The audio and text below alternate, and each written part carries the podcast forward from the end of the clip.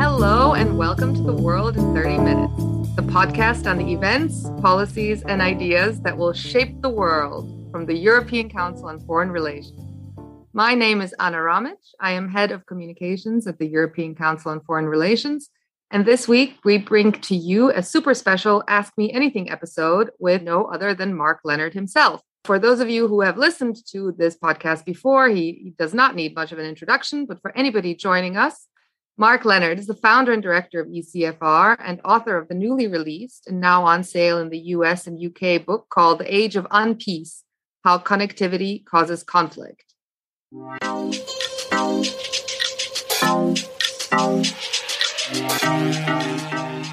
So we thought that connecting the world would bring about lasting peace, but actually it is driving us apart. In the three decades since the end of the Cold War, global leaders have been integrating the world's economy, transport, and communications, breaking down borders in the hope of making war impossible. In doing so, they have unwittingly created a formidable arsenal of weapons for new kinds of conflict and the motivation to keep fighting. Rising tensions in global politics are not a bump in the road, they are part of the paving. Troublingly, we are now seeing rising conflict at every level, from individuals on social media all the way up to nation states in entrenched standoffs.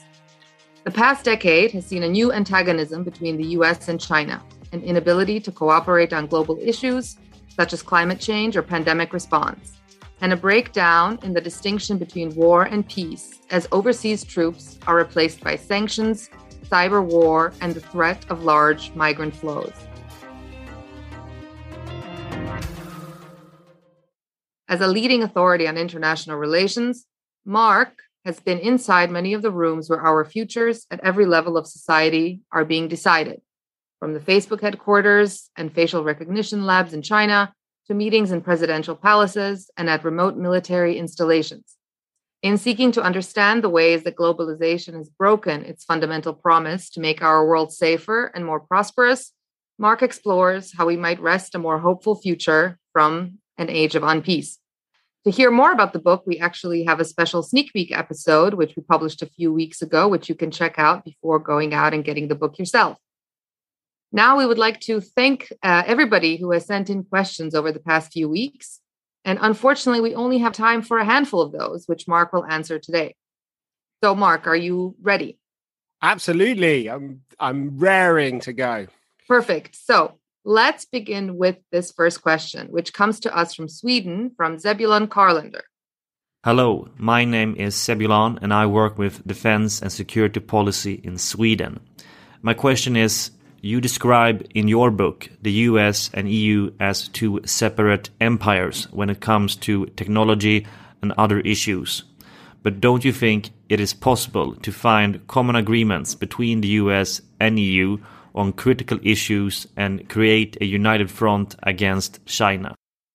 Absolutely. I think that on lots of issues, there will be opportunities for, for Europeans and Americans to, to work together. I'm a, a dyed in the wool Atlanticist and uh, very much believe that when it comes to some of the big questions I write about in the books about how we deal with with data, with technology, with trade, um, there is a huge amount of opportunity for, for Europeans and Americans to, to work together. But at the same time, I think what we're seeing in a lot of those different areas are ways that um, different powers are manipulating connectivity in order to to force other countries to do things they wouldn't necessarily do otherwise.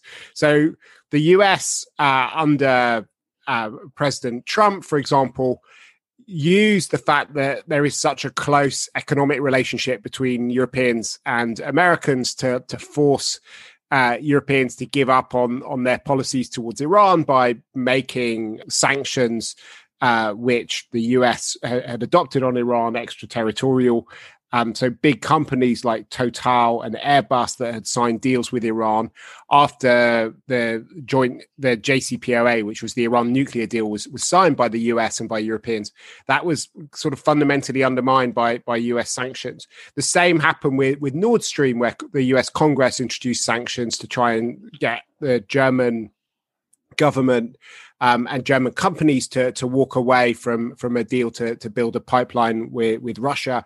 And the other way around has also been true. Europeans have used uh, their Com- anti-competition policy to stop you know big american companies from from merging like ge and honeywell they forced uh, microsoft to unbundle some of its uh, its products they've um, introduced huge uh, fines on on apple um, and introduced uh, the GDPR rules on on, on privacy um, without consulting with Americans or, or any other players. And increasingly, you know, there's talk about these sorts of tensions you know developing in, into other areas europeans have got their distinct ideas about climate change and how to tackle that and there are attempts now to to introduce uh, carbon border adjustment mechanism which would make um, people around the world have to pay uh, tax on the on the carbon emissions um, if uh, the price of carbon is cheaper in those other places than than it is in in Europe.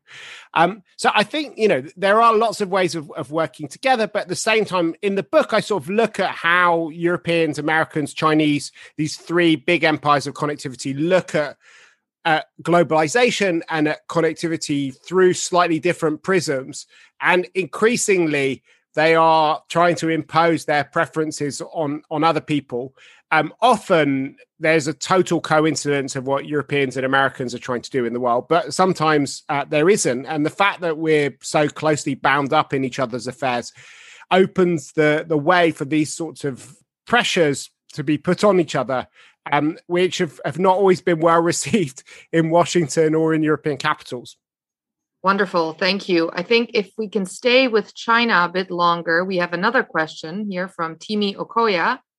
Hi, my name is Timi Okoya, a PhD student at the University of Lisbon in electrical and computer engineering, working on AI and robotics. I am a Nigerian who has lived in Europe for over four years with a special affinity for foreign policy and diplomacy.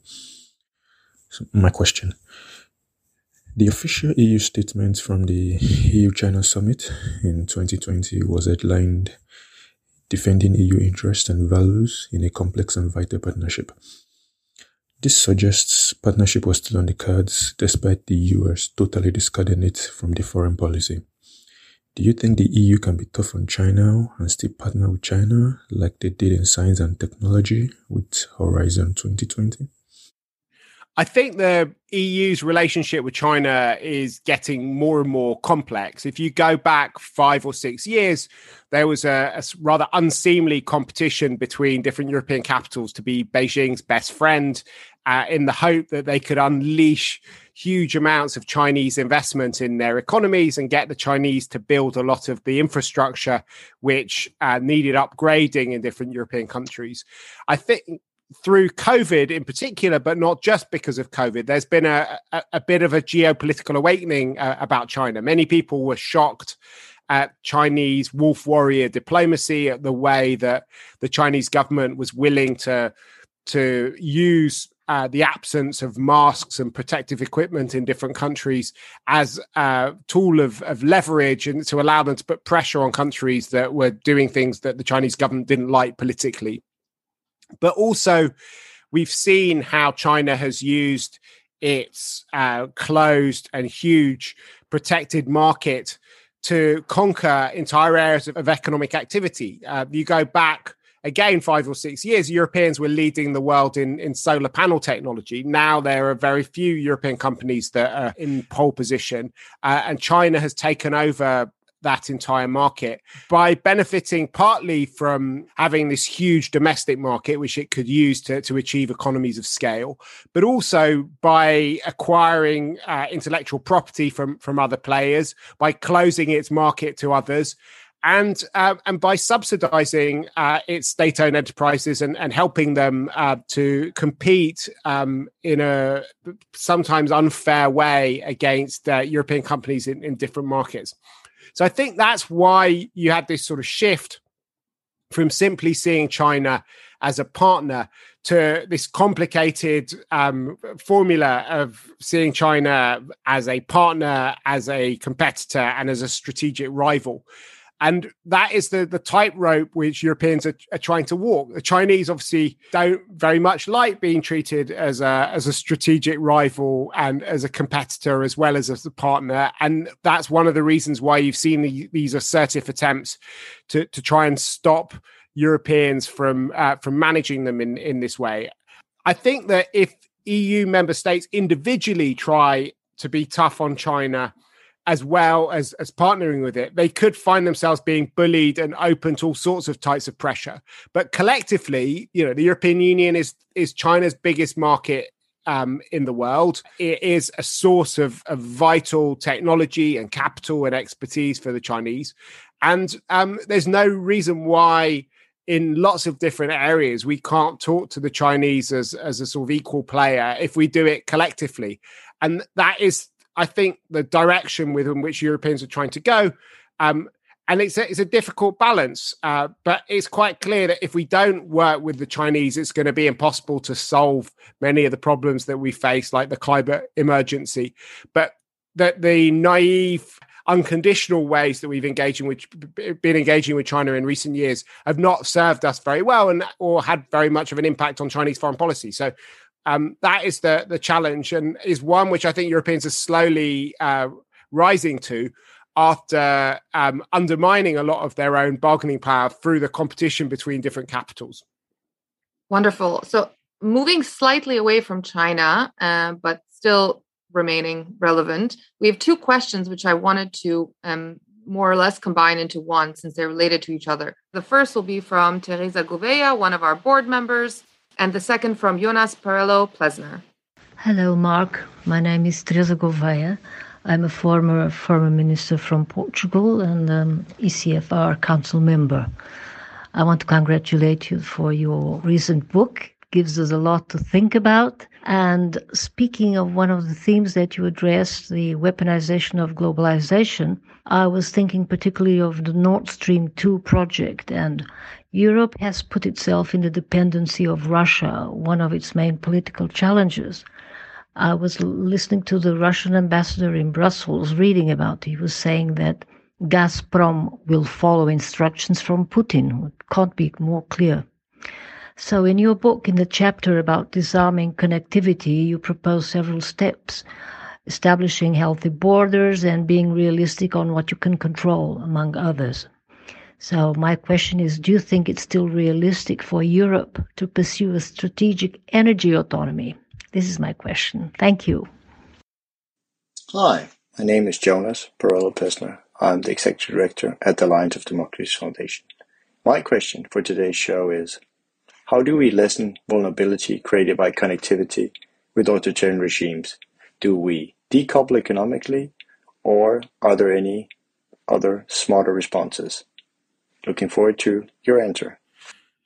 So I think this goes to the heart of of where what the book is trying to do, which is to get us to think about interdependence in a more sophisticated way. When I um, was learning about international relations, I found the idea that building links between different countries um, would create greater harmony and peace because you create a, class of people with an interest in that relationship. You make it more expensive to have conflict with one another. I found that a, a very compelling idea, and it's certainly one which lies at the heart of the European project, where by building these links between countries, we've managed to turn enemies into friends. But where I think we were naive, and I was certainly uh, um, uh, guilty of that, was to assume that interdependence per se would uh, create harmony. was in fact, the nature of, ind- of, of, of, the relationship matters quite a lot, whether it's a balanced relationship where both sides have an equal uh, amount to gain and to lose from working together, or if it's a one sided relationship, which therefore allows one country to, to, to bully or blackmail other countries. Um, there's a term which uh, they use in international relations of asymmetric interdependence. And that often actually encourages people to, uh, to to behave in quite competitive and aggressive ways towards one another. And the trick, I think, is not to to to move towards autonomy. Nobody, I think, uh, really wants us to become North Korea and, and not to have the benefits of globalization, of global supply chains, all of the the cultural resources, the the know-how, and all the things which make our lives kind of fun and interesting, which we get from other parts of the world. We don't want to lose any of those things, but at the same time, we don't want to put ourselves in a position where we can be bullied and blackmailed, and where the ties that bind us to others become, uh, above all, a currency of power. So that means structuring the relationships in a very careful way so that they're balanced. I think when it comes to our energy relationship with Russia, we've come a, a hell of a long way in the last 10 years. When ECFR first started, one of our first reports was called Beyond Dependence, and it was about the economic, about the energy relationship we have with Russia.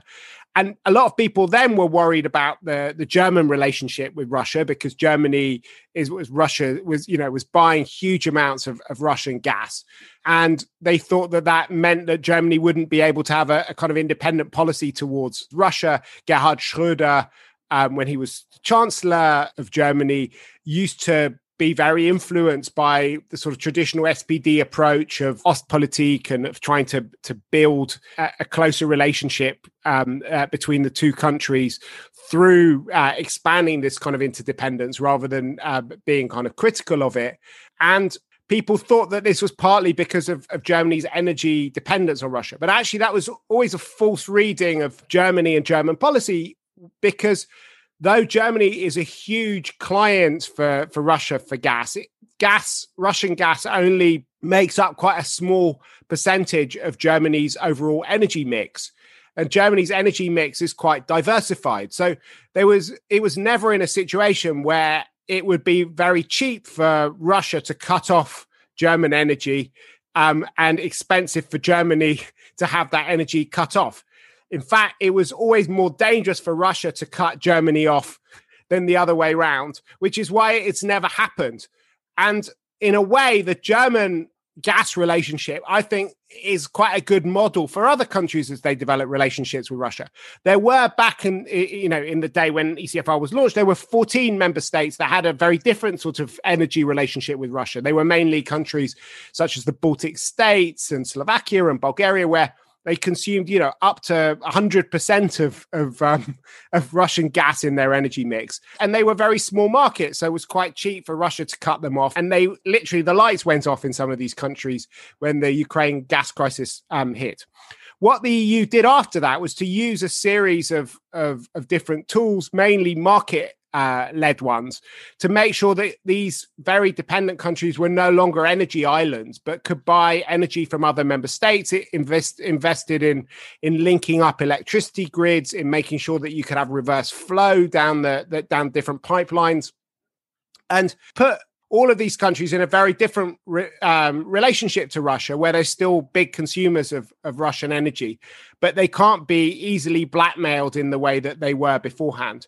And I think that that is uh, exactly what we should be aiming for is being able to to have access to the rest of the world but instead of having you know just in time supply chains where the only thing we look at is is the price and making things as, as cheap as possible we should make sure that we are um, reasonably uh, diversified in our relationships so that we can be resilient if people decide to cut things off. And if you do have to have very asymmetrical relationships, it's good to make sure that you build them so that you're the stronger party rather than the one who can be blackmailed. I think that sounds like very good advice. Maybe we tackle the next question now from Robert Cooper. And I feel like I know what you will answer after listening to you in the last few answers, but Robert Cooper, one of our council members, asked um, After 100 years of fighting communism, has the West itself become Marxist, believing that globalized free trade will bring a globalized political freedom.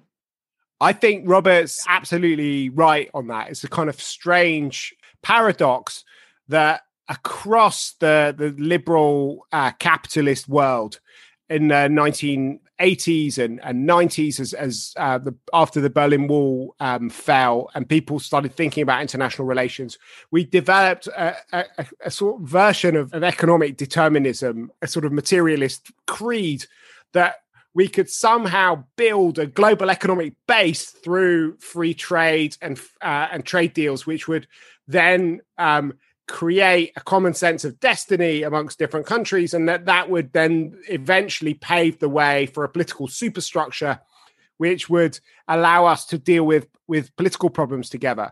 And you know, if you look at the decision to let China into the World Trade Organization at the beginning of this century, a lot of the arguments made for it by Bill Clinton and others who were who were driving that forward was exactly this: that by letting China join the, the World Trade Organization and be part of the sort of capitalist free market club that um, that we were creating, that this would change the way that Chinese thought about their interests. They would become responsible stakeholders in our system.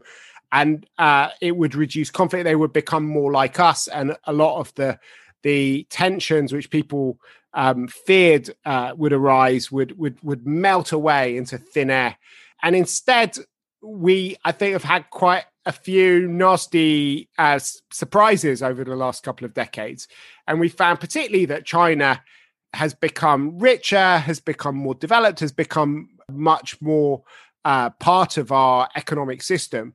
Um, but um, it has both not become uh, like us politically, it has uh, moved away from rather than embrace political freedom, but also the amount of competition and tension between China and America has grown with uh, with every year that has passed, and in a strange way, I think China and America got on much better with each other when they were very very different from each other, and and nowadays they seem to be fighting much more over the things which they have in common rather than the things which were different. And in the book, I, I spend quite a lot of time actually looking at at the evolution of the Sino-US relationship and show how you know if you go back to the time of Deng Xiaoping, for example, and and Jiang Zemin, you had this sort of uh, very symbiotic relationship, so symbiotic that people talked about Chimerica, you know, as a single economy and you know you had the world's largest democracy the world's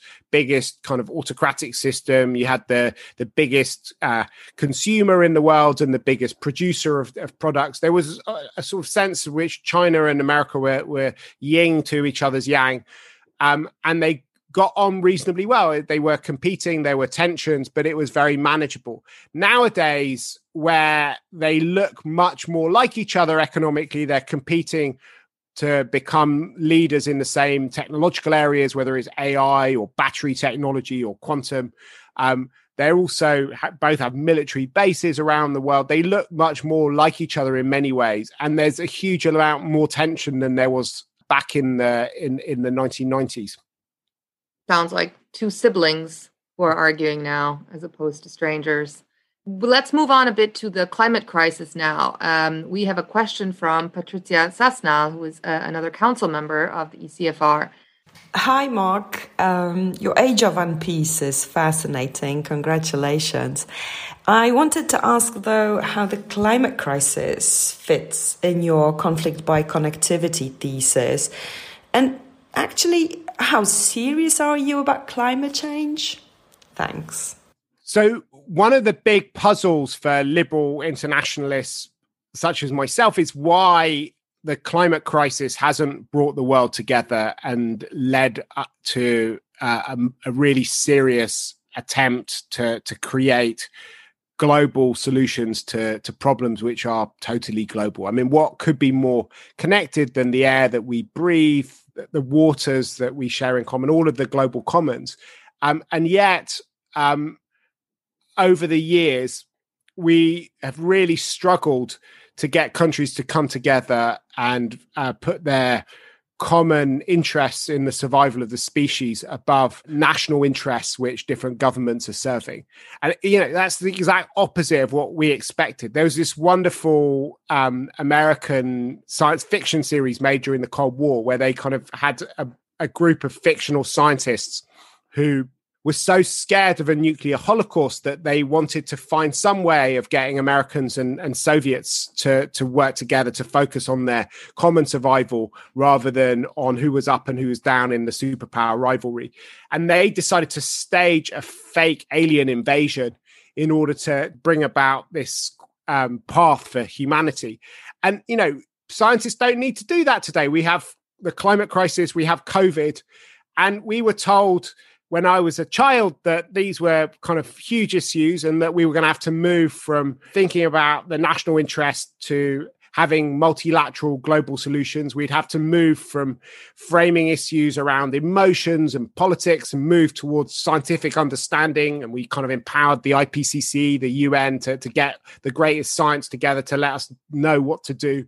And we're also told that increasingly, to make the right decisions, we would have to rely on international law um, and uh, which could be applied equally in the world, rather than having uh, a situation where Mike might makes right, and the most powerful countries would do what they want, and everyone else uh, does what what uh, what they're forced to do by the the more powerful countries.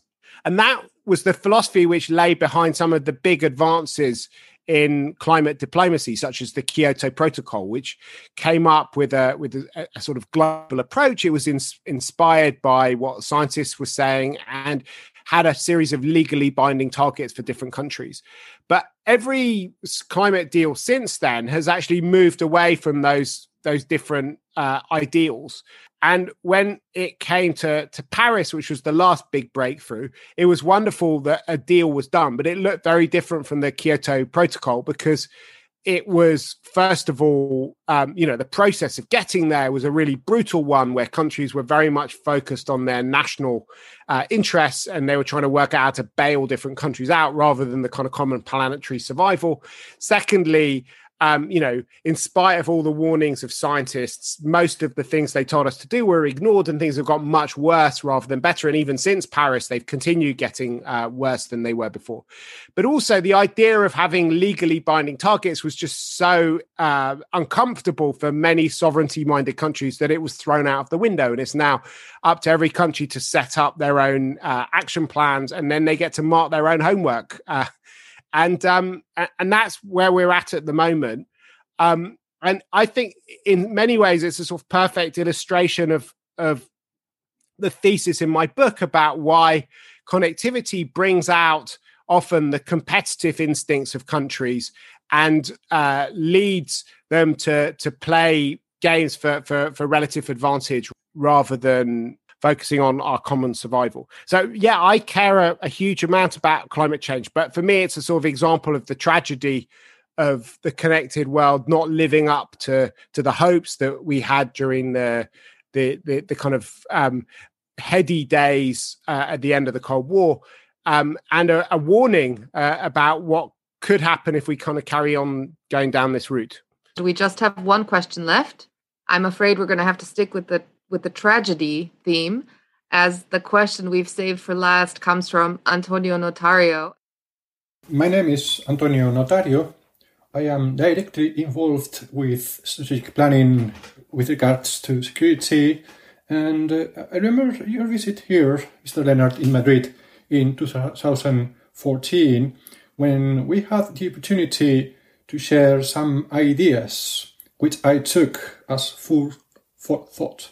I have just received your new book some days ago, and let me say that I'm really thrilled with your new approach on connectivity warfare, where economic sanctions, technology, or even illegal migration are used as weapons.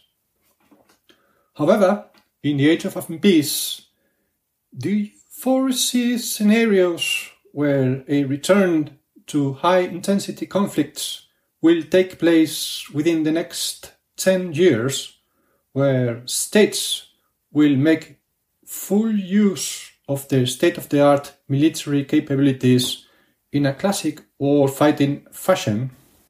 Well, I think that there's there's no question that there are a number of hot points which uh, could create uh, high intensity conflicts. Taiwan is the most uh, obvious one, which people are, are, very worried about. There are lots of military exercises going on about it. Military planners in in Beijing um, and in uh, Washington and in uh, you know the Indo-Pacific Command in Hawaii, I'm sure uh, are, uh, are, working overtime to think these different things through.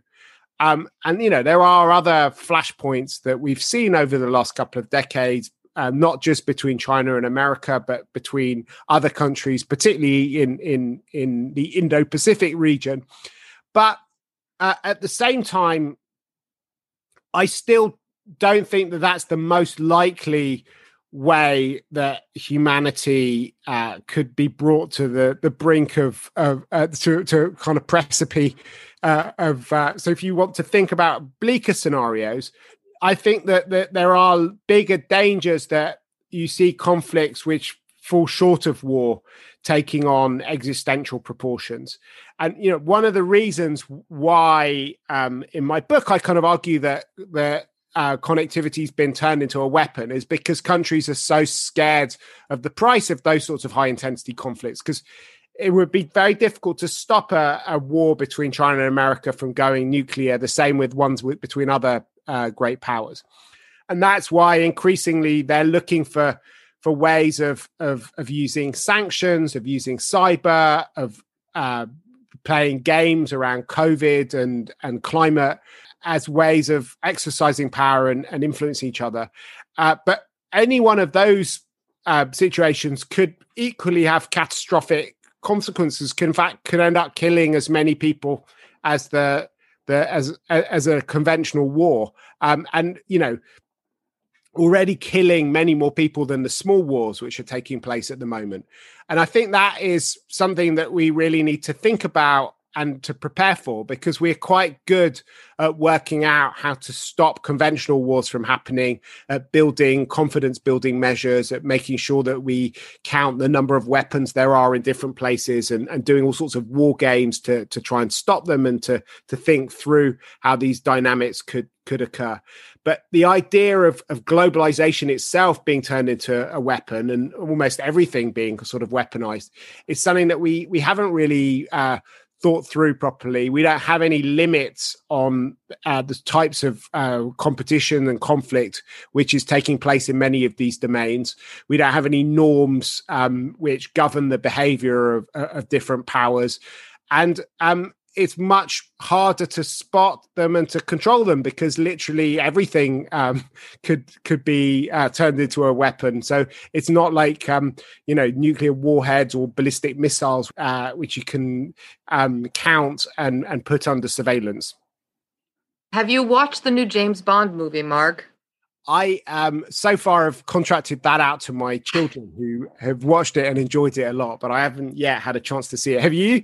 I haven't, and we don't necessarily have a bookshelf section in this episode, but it really reminds me of the newest James Bond film, in which one of the characters laments that you used to be able to look the enemy in the face, and now they're everywhere, and it's much harder to deal with, and we're not prepared. So either you've advised them or So you think I'm guilty of the same sort of nostalgic um, uh, attachment to the Cold War as? Um, no, no, I don't. I don't think you have the nostalgia element. I think in the movie they definitely they definitely added that in there.